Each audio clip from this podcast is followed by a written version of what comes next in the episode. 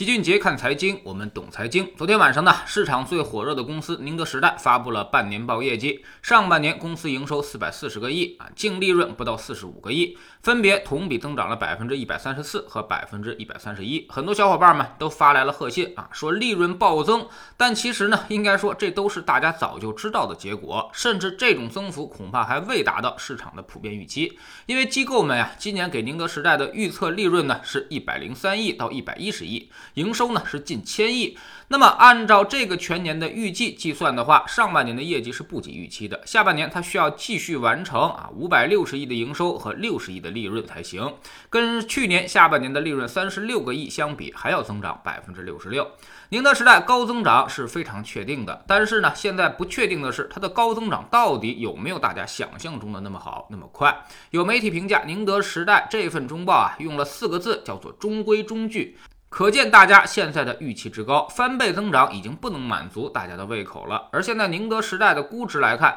即便是今年真的实现了翻倍增长，那么每股收益达到五块钱的话，那么对应的市盈率也依旧超过了一百倍。什么概念？需要宁德时代连续翻倍增长三年，才能够将市盈率降到一个合理的范围之内。那么问题来了，有公司可以连续翻倍增长三年吗？啊，有这样的公司，但是那些都是小公司，像宁德时代这种万亿级别的公司，从来。就没有过，而且宁德时代此次中报披露出了一个比较重要的问题，它的动力电池毛利率在下降，上半年同期呢是百分之二十六点五，而如今呢是百分之二十三，主要呢就是因为营业成本上升导致的，也就是说产业链上的其他公司开始挤压宁德时代的业绩，那么宁王并非有很强的产业链话语权，当大家都开始要分一杯羹的时候，那么宁德时代的利润增长可能就会有比较大的压力了。所以其实很多机构呢心里都是清楚的很的啊，比如这次中报中就显示，著名的资本大鳄高瓴资本就减持了宁德时代近八百万股，套现金额达到了四十亿元。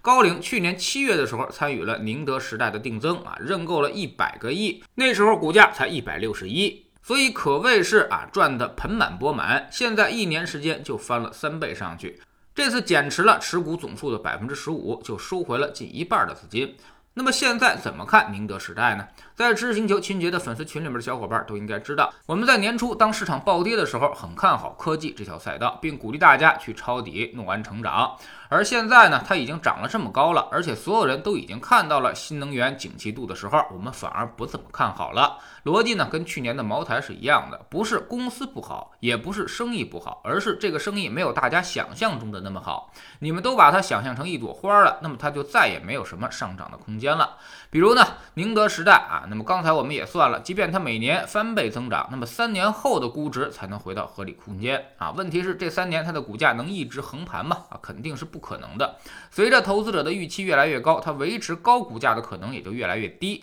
再加上高瓴这样的资本大鳄们已经是有动辄几倍的利润了，那么他们的减持也会让资本市场里面实现激烈的换手。所以现在宁德时代反而是十分的危险，高位滞涨就很可能引发深度调整。最近呢，老齐在做高净值社群，而这个社群的意义呢，就是调研市场上最优秀的基金经理。从基金们的态度来看啊，目前呢，对于新能源有这么几点共识：一，确实是景气赛道，未来几年的增长都能看得到，甚至储能这一块可能持续的时间会更长；第二呢，就是价格确实并不便宜。后面只能寄希望于持续的高增长去消化这个估值水平。第三呢，就是新能源产业链不只有电池，未来高增长会向整个产业链扩散，而产业链上现在还有一些公司估值并没有那么高，但同样具备高增长的潜质，未来他们的增长会压降头部企业的增长空间。第四，现在对于新能源们是防守式持仓，因为市场热度它就在那儿，你不拿到一定的仓位，就很可能被其他人甩开业绩，那么基金经理就有可能丢掉净。净值，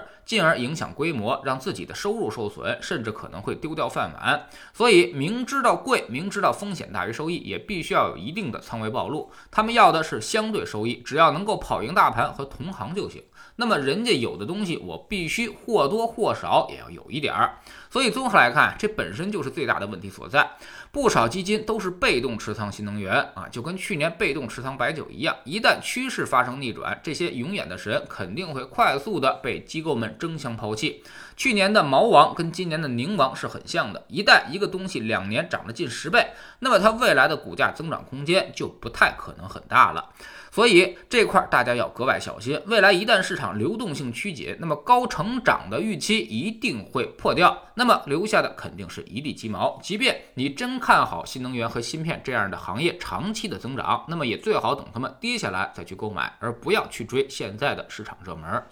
知识星球秦杰的粉丝群，其实呢，新能源我们之前就详细的分析过，并没有大家想象的那么美好。昨天呢，我们也讲到了一只神仙基金，叫做华安文体健康。这只基金回报极高，今年实现了近百分之六十的收益，近一年更是高达百分之八十六。那么它是如何做到的呢？这是一种偶然还是一种必然呢？现在买进去，我还能赚到这么多的钱吗？我们总说投资没风险，没文化才有风险。我们不但会给出结论，还会告诉你逻辑和原因，让你自己掌握分析的技巧和方方法。在知识星球老七的读书圈里，我们正在讲一本关于炒股的书，叫做《炒股的智慧》。昨天我们说到了为什么那么多的人在股市里都赔了钱，到底是哪些习惯是造成我们赔钱的根源呢？但有的时候，似乎很多人又都赚了很多钱，这个矛盾又该如何解释呢？股价涨上来，到底是哪儿来的钱推高的呢？每天十分钟语音，一年为您带来五十本财经类书籍的精读和精讲。喜马拉雅的小伙伴可以在 APP 顶部搜索栏直接搜索“齐俊杰的投资书友会”，老齐每天讲的市场策略和组合配置，以及讲过的书都在这里面。